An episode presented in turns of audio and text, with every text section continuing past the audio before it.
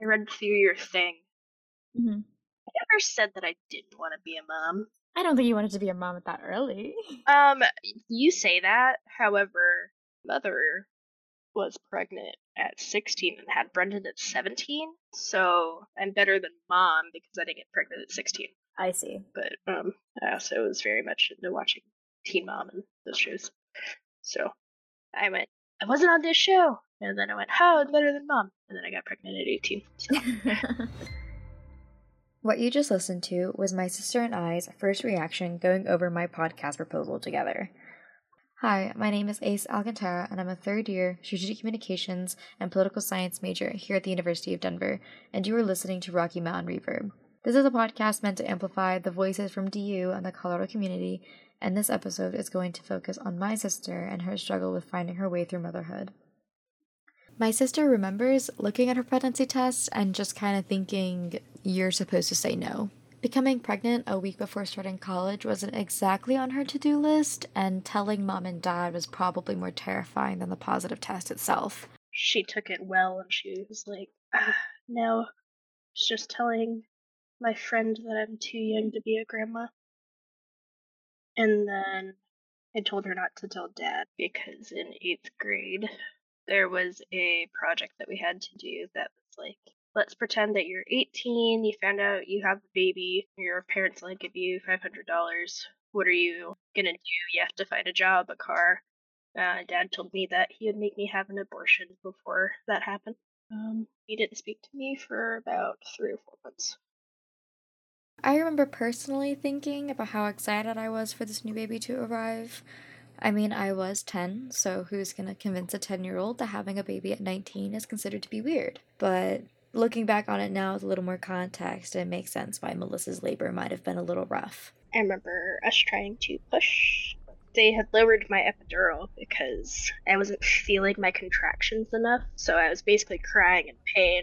And you can only have your epidural give you medicine every 15 minutes, so I was literally watching the clock. And then Jason got stuck, and they told me that they could do stuff to get him out. However, it would probably mess up his head, so they recommended C-section.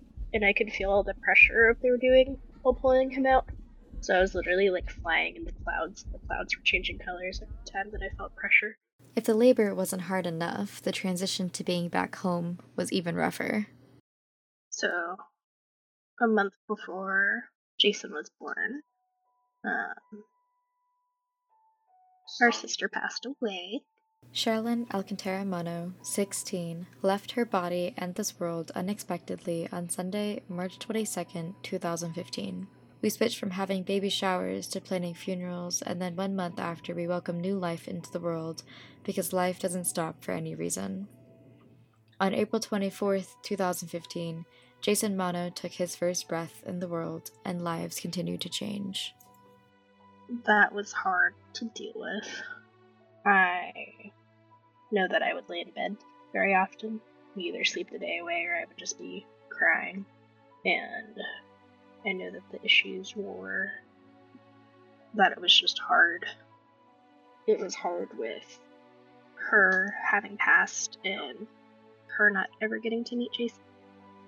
There were times whenever I would at Jason and just cry because I would just remember the fact that Sherilyn could not meet him. There were times whenever Damien would come home and find me crying in bed, yell at Jason for making me cry, even though, like, he wasn't, like, making me cry. So it's like yelling at our baby doesn't help the situation either. And he would also just yell at me for laying in bed all day and not doing anything. So I would literally set alarms for like 5:45 so that I could wake up and be active by the time he got home at like 6:15.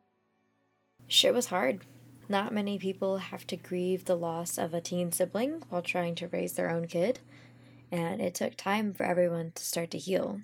Melissa needed another five years to complete her bachelor's and transform into the best mom ever. And we all grieved and sought to live out life in memory and honor of Sherilyn. And now, in 2022, Melissa is in a much better space than she was in 2015. I went from a college dropout teen mom to finding a love for art at the daycare that I worked at. I swapped to a communication degree and focused on advertising. I was able to get an internship with Visit Pensacola.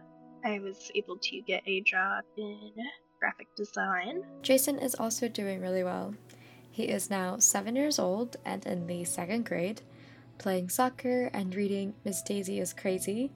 He loves Pokemon and is closer than ever to his mother and my family, and is very excited for my return for winter break. This episode was produced by me, Ace Alcantara. Thank you to my sister Melissa for being brave enough to sit here with me and talk about this topic. Thank you to our managing editor, Carlos Jimenez. And I'd also like to thank the University of Denver's Media, Film, and Journalism Studies Department for allowing me the space to showcase this story. What's something that you would tell yourself six years ago that you wish someone had told you? Um, don't be dumb. Make smart decisions. Oh. It gets easier.